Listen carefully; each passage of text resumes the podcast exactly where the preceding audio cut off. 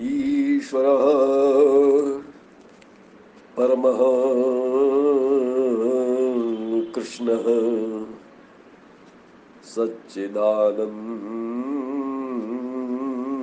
सच्चिदानन्दविग्रहे अनादिरादि गोविन्दम् सर्वकारण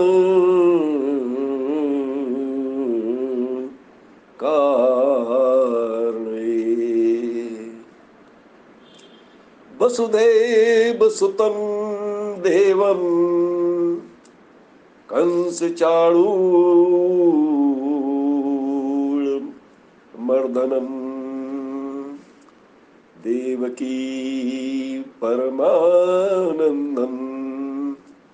कृष्णं वंदे जगद्गुरु हरे कृष्णा हरे कृष्णा हरे कृष्णा। हे प्रिय भक्तिजनों, आज मैं आपको श्री बिल्व मंगलाचार्य द्वारा रचित मधुराष्टक के नाम से आठ संस्कृत के श्लोक, जो आचार्य जी ने भगवान के सौंदर्य में और भगवान की कीड़ाओं के विषय में लिखे हैं, मैं आपको सुनाता हूँ। वो आठों श्लोक बहुत ही सरल संस्कृत में है और बहुत ही गेय है। उनको बड़ी मधुर सुर में गाया जा सकता है। और इतनी भाषा इतनी सरल है और रोचक है कि उनका अर्थ भी स्वयं ही समझ में आ जाता है। फिर भी मैं आपको अर्थ सहित वो श्लोक सुनाता हूँ। जैसा मेरा स्वर है, आप उसे सुने। अधरम मधुरम बदनम मधुरम नयनम मधुरम हसितम मधुरम हृदय मधुरम गमनम मधुरम मधुराधिपति रखिलम मधुरम हे भगवान, आपका सभी कुछ मधुर है, आपके अधर बहुत ही मधुर है। आपका मुख बहुत ही मधुर है, आपके नेत्र बहुत ही मधुर है, आपका हास्य बहुत ही मधुर है, आपका हृदय बहुत ही मधुर है, आपकी गति भी बहुत ही मधुर है। हे मधुराधिपति, आपका सब कुछ ही मधुर है। बचनम मधुरम, चरितम मधुरम, बसनम मधुरम। बलितम मधुरम चलितम मधुरम भ्रमितम मधुरम मधुराधिपति रखिलम मधुरम हे भगवान, आपके वचन अति ही मधुर है। हे प्रभु, आपका चरित्र भी बहुत ही मधुर है। हे कृष्ण, आपके वस्त्र भी बहुत ही मधुर हैं। आपके अंग भंग अंग भंगी बहुत ही मधुर है। आपकी चाल बहुत ही मधुर है। आपका भ्रमण भी बहुत ही मधुर है। हे मधुराधिपति, आपका सब कुछ ही मधुर है। वेणु मधुरो, रेणु मधुर, पाणी मधुर, पादो मधुरो। नित्यम मधुरम सख्यम मधुरम मधुराधिपति रखिलम मधुरम हे भगवान, आपकी वेणु बहुत ही मधुर है। आपकी चरण रज बहुत ही मधुर है। आपके कर कमल बहुत ही मधुर है। आपके चरण बहुत ही मधुर है। आपका नृत्य बहुत ही मधुर है। आपका सख्य भी बहुत मधुर है। हे मधुराधिपति, आपका सब कुछ ही मधुर है। गीतम मधुरम, पीतम मधुरम, भुक्तम मधुरम, सुप्तम मधुरम, रूपम मधुरम, तिलकम मधुरम। मधुराधिपति रखिलम मधुरम। हे प्रभु, आपका गान बहुत ही मधुर है। आपका पान बहुत ही मधुर है। अर्थात जब आप गैयों गौओं के दूध को गौओं के दुग्ध का जब पान करते हैं तो आप बहुत ही सुंदर लगते हैं। आपका भोजन बहुत ही मधुर है। आपका शयन बहुत ही मधुर है। आपका रूप बहुत ही मधुर है। आपका तिलक अति मधुर है। हे मधुराधिपते, आपका सब कुछ ही मधुर है। करणम मधुरम तरणम मधुरम हरणम मधुरम रमणम मधुरम वमितम मधुरम शमितम मधुरम मधुराधिपति रखिलम मधुरम। हे प्रभु, आपका कार्य बहुत ही मधुर है। हे कृष्ण, आपका तैरना भी बहुत ही मधुर है। हे प्रभु, आपका हरण भी बहुत मधुर है, आपका रमण भी बहुत मधुर है। हे प्रभु, आपकी शांति स्वरूप जो रूप है, वो भी अति ही मधुर है। हे मधुराधिपति, आपका सब कुछ ही मधुर है। गुंजा मधुरा, माला, मधुरा, यमुना, मधुरा, बीची, मधुरा, सलिलम, मधुरम, कमलम, मधुरम, मधुराधिपति, रखिलम, मधुरम। हे प्रभु, आपका जो गुंजा की जो माला है, वो बहुत ही मधुर है। आपकी यमुना बहुत ही मधुर है।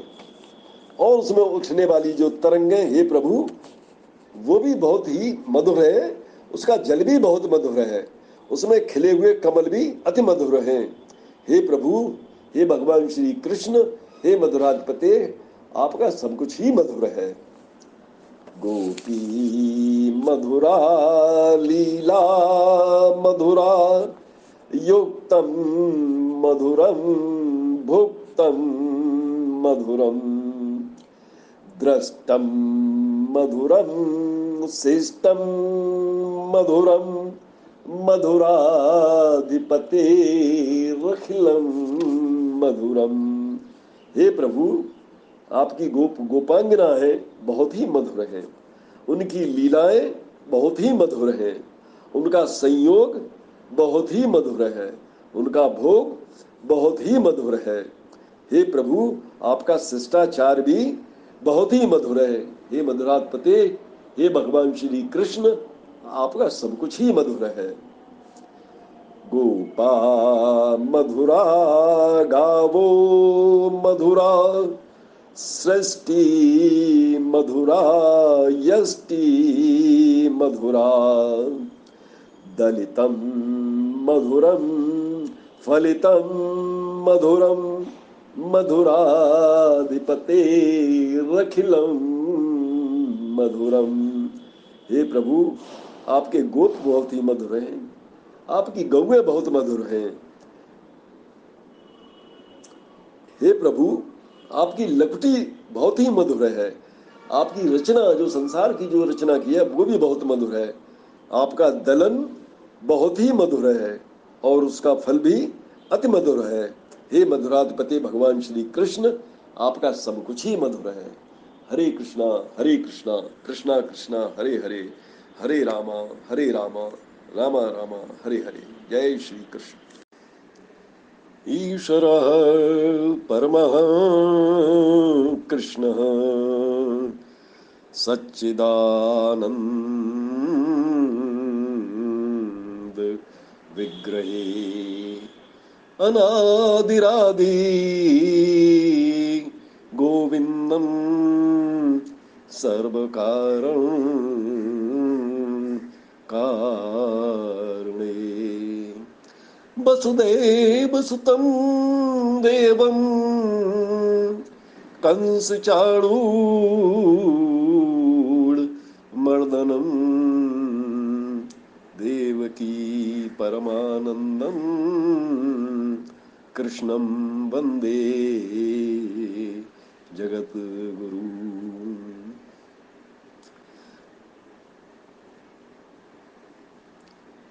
अनन्तकोटि विष्णुलोक नम्रपद मजार्चिते हिमाद्रजा पुलोमुजा विरञ्चजा वरप्रदे। अपार सिद्ध दग्ध सतपदांगुली नखे।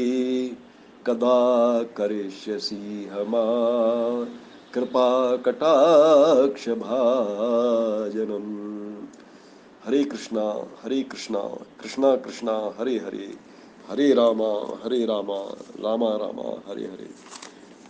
प्रिय भक्तिजनों, आज मैं आपको भगवान के एक अनन्य भक्त का जीवन चरित्र सुनाने जा रहा हूँ। जिनको भगवान श्री कृष्ण के साक्षात दर्शन हुए। उन भक्त शिरोमणि का नाम है श्री लाला बाबू। मैं आपको बता दूँ कि लाला बाबू का जन्म कलकत्ता में एक बहुत ही जिमीदार, बड़े संभ्रांत, धनाढ़ परिवार में हुआ था। इनके दादा श्री गोविंद, गंगा गोविंद सिंह जी अंग्रेज़ गवर्नर वारन हेस्टिंग के दीवान थे। और इनके दादाजी के भाई राधा गोविंद जी भी किसी उच्च पद पर आसीन थे। उन, इन दोनों के एक ही संतान थी। राधा गोविंद जी के कोई भी पुत्र नहीं था और गंगा सिंह गोविंद जी के एक ही पुत्र थे। उनका नाम था प्राण कृष्ण सिंह। प्राण कृष्ण सिंह भी कैलकाटा में वारन हेस्टिंग के उस पर किसी उच्च पद पर आसीन थे। उन प्राण कृष्णचंद के एक पुत्र रत्न की प्राप्ति हुई, जिसका नाम, जिनका नाम था श्री कृष्णचंद सिंह। यही कृष्णचंद सिंह लाला बाबू के नाम से प्रसिद्ध हुए। इनका लाला, इनका नाम लाला बाबू इसलिए पड़ा क्योंकि इनके दादा गंगा गोविंद सिंह जी इनको प्यार से लाला बाबू कहकर पुकारते थे। क्योंकि लाला बाबू अपने परिवार में एक ही मात्र संतान थे, वैभवशाली जीवन था, बहुत उच्च कोटि की शिक्षा हुई बड़े बड़े विद्वानों को संस्कृत, अंग्रेज़ी, फारसी पढ़ाने के लिए इन, उनको इनके लिए नियुक्त किया गया और इन्होंने संस्कृत और अंग्रेज़ी और फारसी पर दक्षता हासिल की। और आगे चल गई ये लाला बाबू उड़ीसा में जब अंग्रेज़ों का शासन हुआ, तब ये वहाँ पर दीवान के पद पर नियुक्त हो गए। एक, इनकी नियुक्ति से पहले एक बार की बात है इनको किसी बहुत ही गरीब ब्राह्मण मिला, जिस पर कि अपनी पुत्री के विवाह के लिए कुछ पैसे नहीं थे।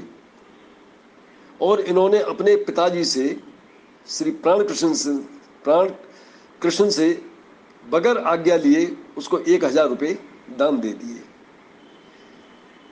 जब इनके पिता को ये ये बात मालूम हुई तो उन्होंने नौकरों से कहा कि, लाला बाबू को बोल दो, आज तो उन्होंने जो वायदा उन्होंने किया था, वो मैंने पूरा कर दिया। एक हज़ार रुपये मैंने दे दिए हैं।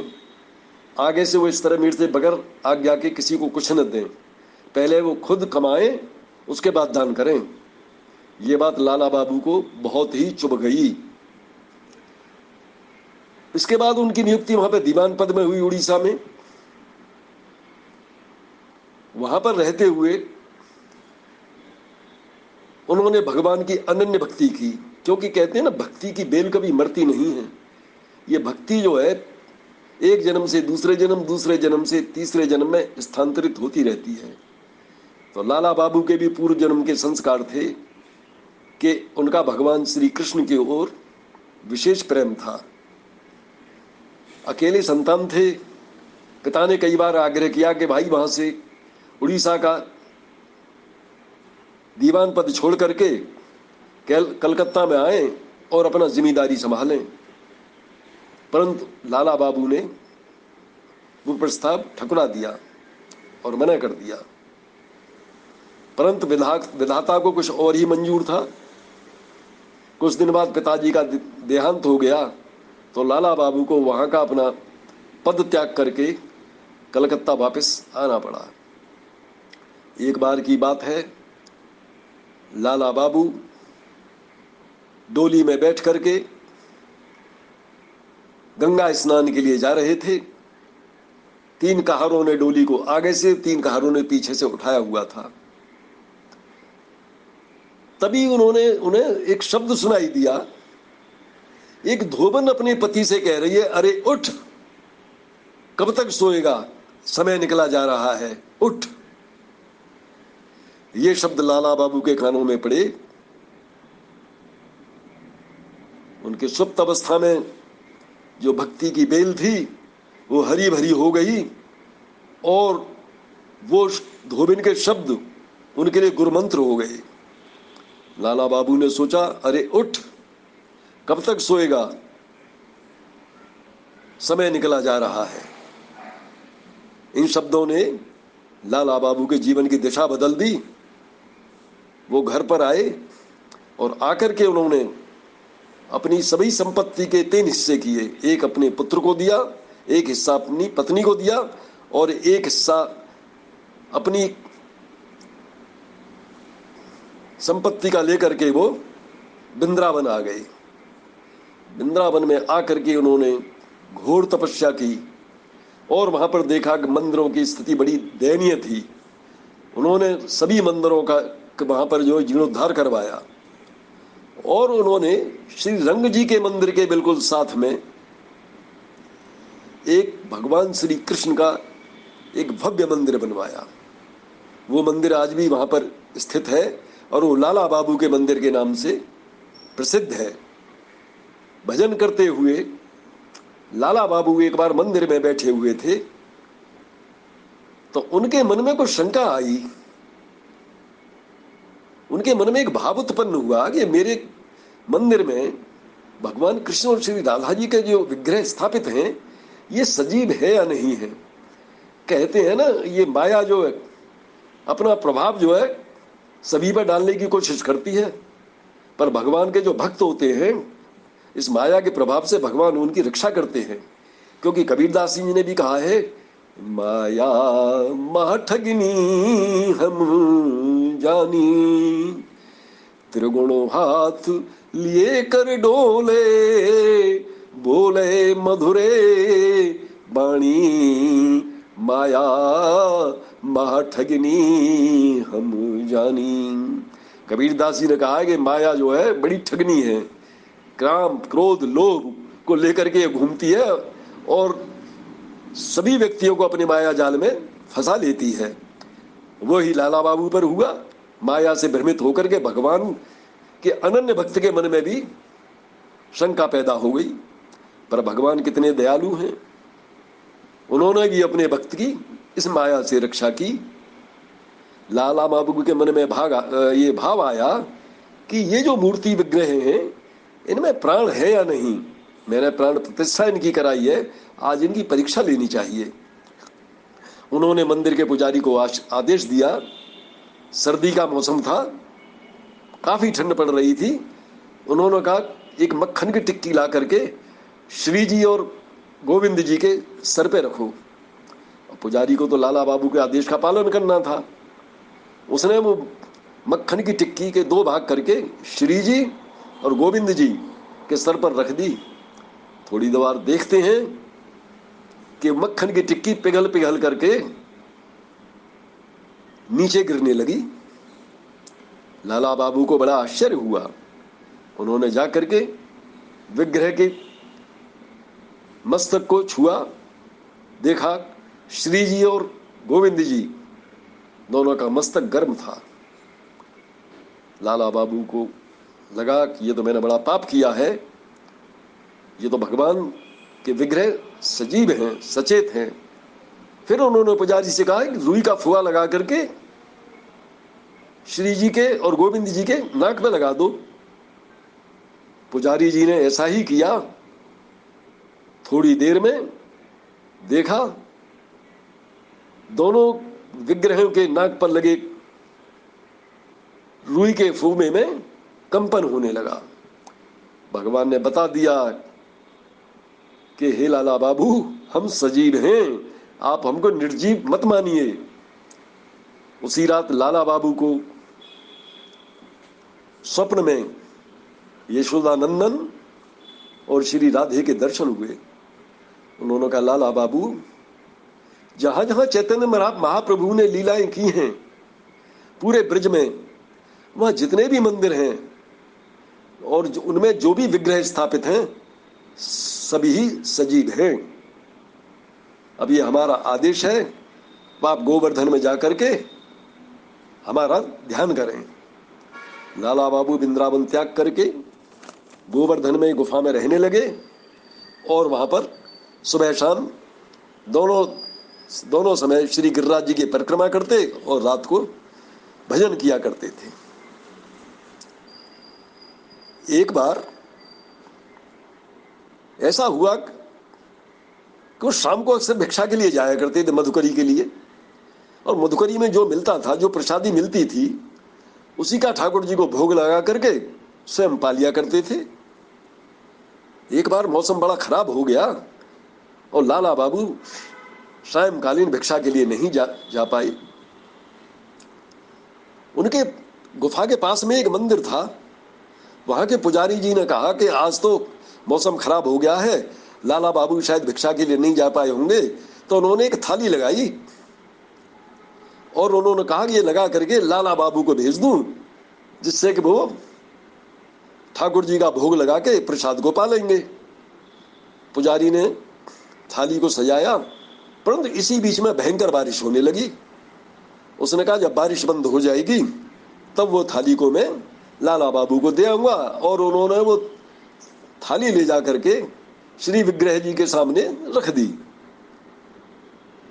और जब वो बारिश बंद हुई तो पुजारी जी उस थाली को लेकर के लाला बाबू की गुफा पर आए। आवाज़ लगाई, लाला बाबू लाला बाबू, मैं आपके लिए ये प्रसादी लाया हूँ, आप इसको पालें। लाला बाबू ने कहा, पुजारी जी, आप इतने भोजन का मैं क्या करूँगा? अभी तो आप थोड़ी देर पहले मेरे को दे के गए हैं। लाला बाबू ने कहा, अभी आप देंगे और मेरे पे तो वही अभी बचा हुआ है। पुजारी जी ने कहा, लाला बाबू, आप ये क्या कह रहे हैं? मैं तो अभी अभी बारिश बंद हुई आपको थाली लेकर के आया हूँ। पुजारी जी को बड़ा आश्चर्य हुआ और वो समझ गए, ये थाली जो है नटवर नंद किशोर और श्री राधा रानी ने ही उनके लिए पहुंचाई है। कहते हैं ना योगम क्षेमम बाहम्यम जो भक्त अनासक्त भाव से अपने को मेरे ऊपर छोड़ देता है, उसका योग और क्षेम मैं स्वयं ही बहन करता हूँ। ऐसा भगवान ने श्री गीता में लिखा है, कहा है उन्होंने। वो ही यहाँ पर हुआ। लाला बाबू को भूखा कैसे देख सकते थे करुणा करुणा निधि वो राधे, जो ममतामयी हैं, वो कैसे अपने भक्त को भूखा देख सकती हैं? इसलिए उन्होंने बारिश बंद होने से पहले ही वो भोजन जो है लाला बाबू को अपने हाथ से स्वयं पहुँचा दिए। उसी समय वहाँ पर उनके सम, लाला बाबू के समय में एक बहुत उच्च कोटि के संत बाबा कृष्णदास थे।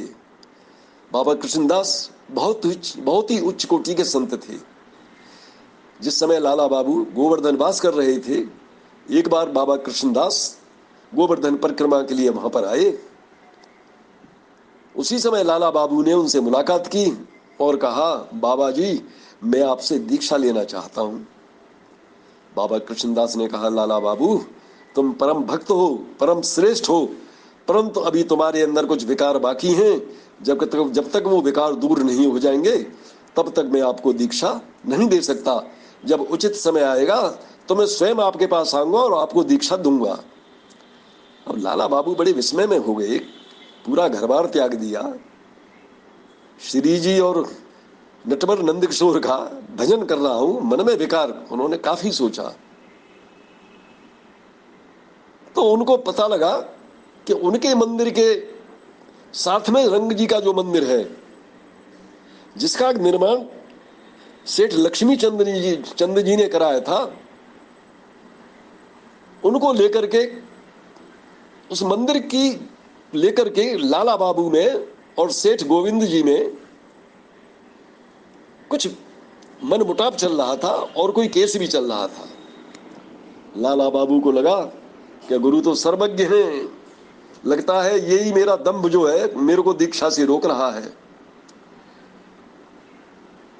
श्री रंग जी के मंदिर में एक नियम था कि सुबह सुबह वहाँ पर जितने संत साधु संत आते थे, सबको भोजन वितरण किया जाता था। तो लाला बाबू, उस दिन जो है, अपने अहंकार को त्याग करके रंग जी के मंदिर में बहुत लंबी पंक्ति वहाँ पर संत महात्माओं की भिक्षा के लगी, के लिए लगी हुई थी, उसमें जाकर के वो पंक्ति में लग गए। और उन्होंने मुँह को ढका हुआ था। भोजन वितरित करते करते करते करते जब उनकी बारी आई तो भोजन वितरण करने वाले प्रबंधकों ने उनको पहचान लिया, अरे, ये तो लाला बाबू है। उनको बिठाया गया। सेठ लक्ष्मी चंद को इसकी सूचना दी गई कि लाला बाबू आज हमारी भिक्षा के लिए आए हैं। सेठ लक्ष्मी चंद को जब ये पता लगा कि लाला बाबू हमारी भिक्षा के लिए आए हैं, वो भाव विभोर हो गए। उन्होंने आकर के लाला बाबू के चरण पकड़ लिए, करे आज तो मेरा जो मंदिर, जो पवित्र हो गया, एक परम उच्च कोटि के संत, परम वैरागी मेरे यहाँ पर आए हैं। और उन्होंने बहुत सारी मुद्राएँ, स्वर्ण मुद्राएँ, चांदी के सिक्के, एक थाली में भर के लाला बाबू को भेंट किए। लाला बाबू ने कहा, सेठ जी, इस इनका मैं क्या करूँगा? इस माया के प्रकोप ने ही तो मेरे को आपसे अब आपसे अब तक वंचित रखा है। इस माया को मैं नहीं लूँगा। प्रभु, आप मेरे को देना चाहते हैं तो दो मुट्ठी चावल दान दे दें। लक्ष्मी चंद जी ने दो मुट्ठी चावल लाला बाबू के झोले में डाल दिए और उनको लेकर के लाला बाबू बड़ी प्रसन्नता पूर्वक अपने मंदिर में लौट कर आ गए। तभी उनको पता लगा कि बाबा कृष्णदास जी उनसे मिलने के लिए लाला बाबू के मंदिर में पधारे हैं। और उन्होंने लाला बाबू से कहा, लाला बाबू, अब दीक्षा का समय आ गया है। आप मेरे से दीक्षा लो। बाबा कृष्णदास ने लाला बाबू को दीक्षा दी और लाला बाबू ने दीक्षा लेकर के फिर गोवर्धन की ओर वास किया। और गोवर्धन में आकर के उसी गुफा में घोर तपस्या की और उनको अनेकों बार श्री जी और नटवर नंद किशोर के साक्षात दर्शन हुए। ये लाला बाबू का मंदिर, रंग जी के मंदिर के साथ में आज भी मौजूद है। ऐसे भगवान के परम भक्त श्री लाला बाबू को मैं शत शत नमन करता हूँ। जय श्री राधे, जय श्री राधे, जय श्री राधे।